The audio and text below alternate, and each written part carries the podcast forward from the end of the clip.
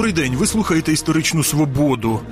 80 років тому, у другій половині липня 1941 року, нацистська верхівка, одержавши перші перемоги над радянським союзом, заходилася облаштовувати окуповані східні території. Ну, як Показав подальший розвиток подій. Це все радше на той момент нагадувало поділ е, шкіри ще не вбитого ведмедя. Ну але їм тоді, в липні 41-го, здавалося, що перемога в цій війні німецько-радянській у них майже в кишені. Ну, помилялися. Хоч би як, але в центрі їхньої уваги була насамперед територія України. І всупереч е, сподіванням деяких українських політичних кіл, нацисти не лише не дали згоди на створення української держави, але й розшматували територію України на частини. Як і чому це сталося, будемо говорити з істориком Яною Примаченко. Яна, доброго дня. Добрий день. Давайте я трошки нагадаю е, хронологію подій. Гітлер, е, який наприкінці 40-го року ухвалив рішення про війну проти СРСР. Е, на початку 41-го дав своєму колезі по партії Альфреду Розенбергу доручення розробити план, як управляти треба буде окупованими на сході територіями. Розенберг розробив такий план. Він запропонував модель, що от Німеччина буде в своїй східній політиці спиратися на двох союзників. На півночі це буде Фінляндія, а на півдні це буде Україна. Ну, Фінська держава на той час існувала вже. Українську державу він пропонував створити. І ніби як потім казав той самий Розенберг, ніби Гітлер попервах десь там у квітні 41-го року погодився на те, щоб от е, цю концепцію Розенберга втілити. А що ж такого сталося в липні? Що все все це перегралося, і зовсім інакша була втілена модель окупаційної політики на сході. Ви абсолютно правильно сказали, що ось е, в квітні 41-го року е, Розенберг представив на розгляд Гітлера меморандум, але це була не єдина думка, яка була присутня. Серед вищого партійного керівництва нацистської партії була ідея класичної колонізації, яку відстоював е, власне Герінг наприкінці 40-го року, коли розроблявся план Барбароса, то е, паралельно з ним розроблявся і е, план власне економічної експлуатації новонабутих територій. Це так е, звана зелена папка Герінга, відповідно до якої, от власне, і розроблявся генеральний план УСТ управління цими новонабутими територіями. Тут уже така була класична колонізація, тобто Україна мала перетворитися на такий сировинний придаток, населення мало бути виселене і частково ліквідоване. Фактично е, передбачалося дві хвилі переселення слав'янського населення. Десь 20-25% е, жителів України вважалося, що їх можна асимілювати, тобто онімечити. А фактично, вся ця територія України вона підлягала е, німецькій колонізації. І в ідеалі в перспективі, так як це бачив Герінг, мало все закінчитися тим, що на території України буде проживати 30 мільйонів німецьких колоністів і десь 16 е, 15 мільйонів слов'янського населення, яке будуть виконувати таку допоміжну обслуговуючу е, роль. Даруйте, я уточню. Розенберг свої плани розробляв за дорученням Гітлера, а Герінг це розробляв як з власної ініціативи, чи чи теж якісь ну, доручення ну, мав? Е, е, були так звані директиви щодо керівництва економіки в новоокупованих східних областях, і це директиви, які розроблялися е, фактично ще до нападу до на радянський союз. То коли розроблявся план Барбароса, тоді розроблялися е, ці директиви. Думаю, що е, він розроблявся не зовсім з власної ініціативи. Це от обговорювалося в полі. Нацистського керівництва і існували такі певні протиборчі тенденції. А Гітлер в цьому плані він був якраз прихильником створювати такі важелі баланси е, впливу і противаги. І от е, фактично, коли створювався окупаційний апарат на території на, на східних територіях окупованих, в тому числі на території України, е, то по факту воно вийшло так, що Розенберг, який очолив Міністерство е, східних територій, він е, відповідав за адміністрацію, Герінг за економічну експлуатацію, а Гімлер за питання безпеки. Тобто, фактично було е, три центри управління, кожен з яких, по перше, конкурував між собою, по-друге, відповідав за різні напрямки. Я думаю, що ключовим рішенням, чому саме перемогла ось ця концепція класичної колонізації, така жорстока, і безапеляційна. Бо, по-перше, вона все ж таки відповідала духу нацистської партії, їхньої расової теорії. Відповідно до якої слов'яни це були унтерменші, тобто недолюди, чи як це можна так більш правильно перекласти, тобто Е, і вони підлягали знищенню так чи інакше. І ось саме ця концепція класичної колонізації вона дозволяла досить стислі е, терміни. Е, Ну, фактично висмоктати з економіки України по максимуму, забрати з економіки України по максимуму. Тобто, план, який пропонував Розенберг, це така е, м'яка колонізація, вона така повільна, і звісно, набагато легше експлуатувати певну територію, маючи безпосередньо колоніальну адміністрацію, ніж маючи якийсь національний уряд, з яким все ж таки так чи інакше треба рахуватись. І напевно тут ще певний аспект близьких, тобто, все ж таки, перші місяці війни вони були досить успішні. Для німців можливо це якраз теж зіграло таку роль, тобто навіщо церемонитися, якщо ми вже такою переможною ходою йдемо. Тому я думаю, що ця концепція вона в принципі Гітлеру від початку класичної колонізації ідеї Герінга були більш близькі ніж ідеї Розенберга. Але він отак от підтримував різні напрямки, різні течії в нацистській партійній верхівці, створював таку конкуренцію. Йому так було легше керувати. Цікаво, це при тому, що Розенберг він вважався якби головним ідеологом нацистської партії, а Герінг, е, такий фахівець широкого профілю, він більше вважався таким прагматичним діячем, який не заморочувався ідеологією. Тут я нагадаю, що він на той момент, про який ми говоримо, він командував Е, військово-повітряними силами Люфтваффе, і був таким свого роду, як би це сказати, ну це порівняння, це не зовсім так, але якщо порівнювати, був такий віце-прем'єр з питань економіки. Ну, по тобто він, він займався певним колом економічних питань. І, власне, його була ініціатива призначити рейхскомісаром України Еріха Коха, е, це гауляйтер Східної Прусії. І знову ж таки, якщо казати, взяти сучасну термінологію, то Кох він мав таке реноме міцного господарника, підняв аграрну галузь східній Прусії. Ну і на Україну дивилися як на країну аграрну. Ефективний менеджер по німецьки. Єдине, що його ефективність власне в Україні вона підлягала не в тому, щоб е, підняти сільське господарство, а щоб наладити налагодити систему експлуатації сільського господарства, зробити її якомога більш ефективною. І тут треба зазначити знов таки, що Гітлер він завжди тримав руку на пульсі. Він е, не давав от все там на відкуп. Е, своїм е, партійним товаришам 17 е, липня власне от е, виходить наказ Гітлера про цивільне управління на східних територіях окупованих. Створюється міністерство окупованих східних територій. Головою його призначається Розенберг. Але знов таки Гітлер лишає право за собою назначати райскомісарів і навіть генеральних комісарів, тобто не тільки верхню ланку, а й середню ланку. І тільки нижня там ланка вже віддається на відкуп тому тому ж коху. Тобто Гітлер тут теж так досить потужно тримає руку на пульсі. Фактично, таке е, ще з його боку було і пряме управління безпосереднє.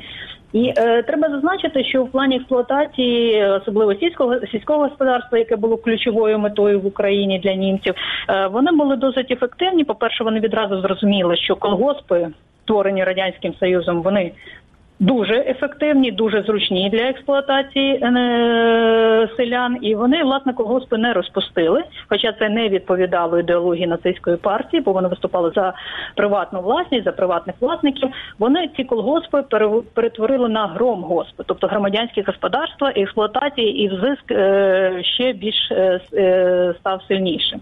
Тобто, фактично, вже на 42-й рік Україна забезпечувала 80% потреби вермахту у м'ясі, 74% відсотки е, потреби вермахту в жирах. Тобто Україна розглядалася як шитниця, як е, така територія, з якою можна брати якомога більше сільськогосподарських е, продуктів для забезпечення і вермахту, в тому числі і е, населення Німеччини. Тобто, це основна зона експлуатації була. Ну, от, власне, Кох він е, про нього багато казали, в тому числі його номінальний керівник Розенберг, що він в Україні себе таким царьком почував, робив, Абсолютно, що хотів. Так. А от, власне, крім цього от е, царювання такого, він забезпечив от те, е, що йому ставили головне завдання налагодити експлуатацію. Тобто, наскільки він ефективно визискував українську територію? Ну треба сказати, що саме е, Райскомісаріаті України дійсно цей окупаційний режим був надзвичайно жорстокий і е, доволі таки ефективний. Не все, звісно, їм вдалося. Основний фокус був на сільському господарстві.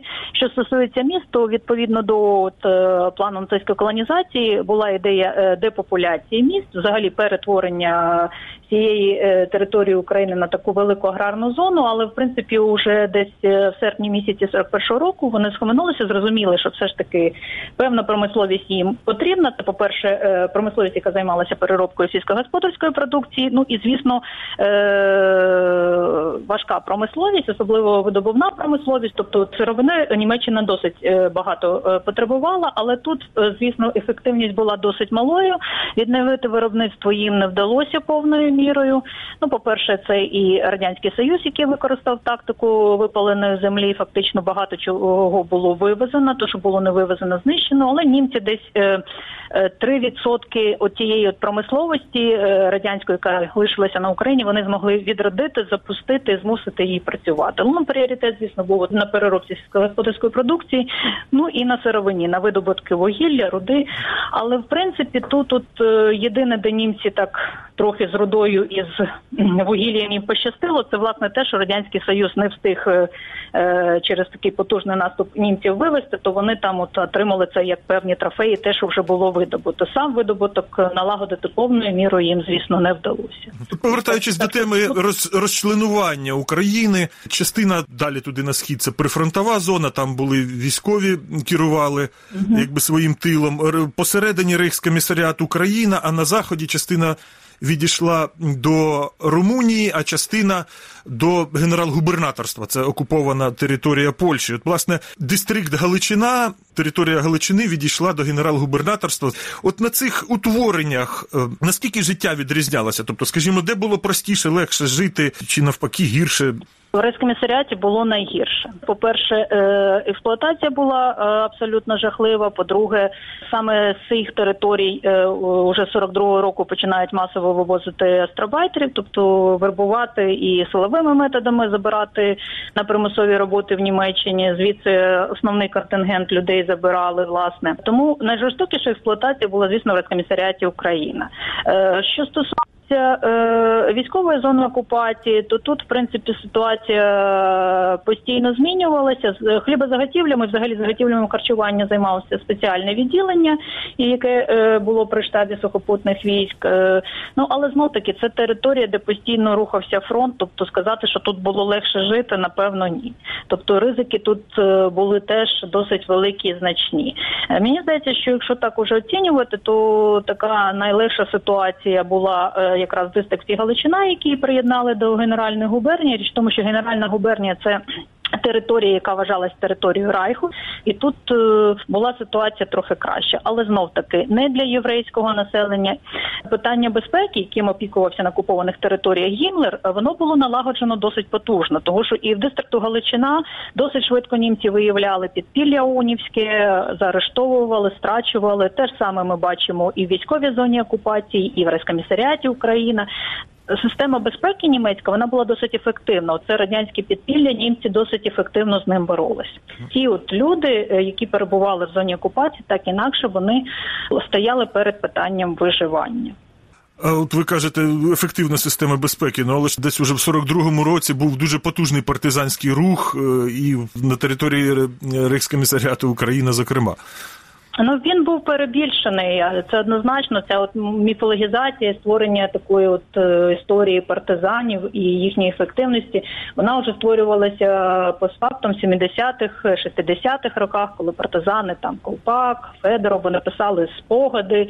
Ці спогади багато разів редагувалися, і е, це було для того, щоб це було потрібно для того, щоб підтримувати цей міф великої вітчизняної війни, коли радянський народ всі як один там плече до плеча стали е, на захист е, батьківщини від е, нацистської е, навали.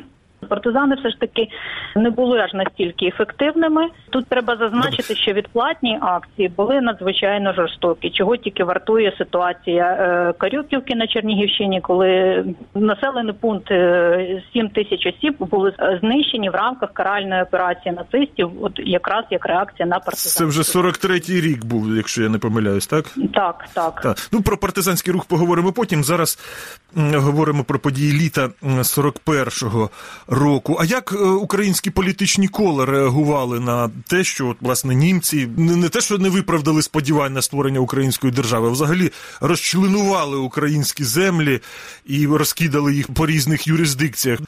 Ну, якщо говорити про українське так політичне життя, взагалі про українців е, незалежних від е, більшовиків, я маю на увазі, це в принципі е, лише одна ООН, яка змогла пережити. Власне, радянську окупацію східної України, потім німецьку окупацію, і тільки за рахунок того, що вона була на нелегальному положенні, то це знов таки велике розчарування. Ми знаємо, що 30-го Е, червня 41-го року був проголошений акт відновлення е, української держави. В результаті е, Гітлер віддав наказ заарештувати Степана Бандеру і Ярослава Стецька, які були причетні до цього, і відкликати цей акт. От вони не відмовилися відкликати цей акт і власне потрапили до нацистського концтабору.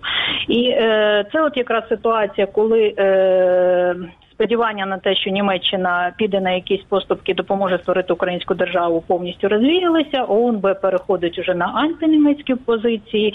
Ну а мельниківці вони до певної міри е, продовжують співпрацювати з Німеччиною там, де це можливо. На що сподіваючись? Ну, сподіваючись на те, що ситуація зміниться.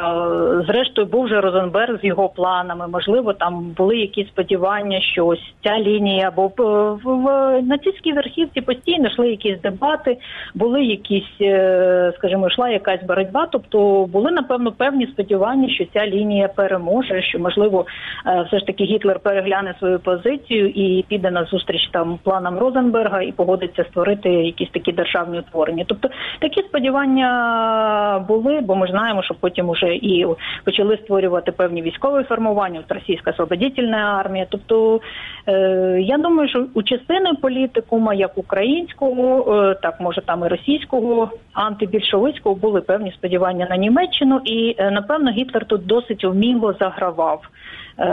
На з тими сподіваннями. Даруйте, мені здається, те, що зробили в Україні, то це ну так відверто е, відверта зневага до цих сподівань, досить таке пряма вказівка, що не з вами ми не будемо мати справу як з партнерами. Ми будемо наказувати, а ви будете виконувати. Ну так фактично Гітлер ООН не визнав на інституційному рівні як е, якогось партнера, з яким можна домовлятися.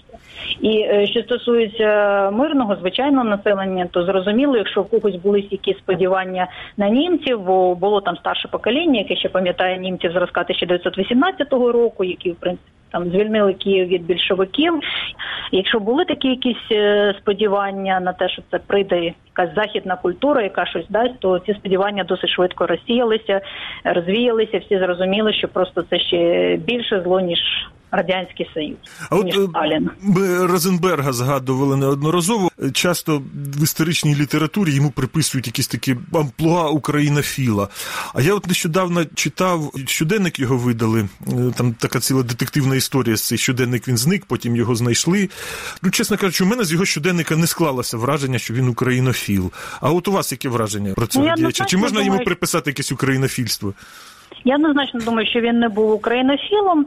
Е, просто ми знов таки, якщо говоримо про нацистів, то там теж були певні такі от течії, були більш там помірковані і більш фанатичні е, прихильники нацистської теорії. Я думаю, що Розенберг, як людина, яка все ж таки він Балтійський німець, трохи був дотичний до цієї е, східної і північної Європи. Може він трошки більше розумів якісь нюанси і пропонував такий більш прагматичний план з його точки зору. Але це однозначно не було продиктовано якимось сантиментом до українців.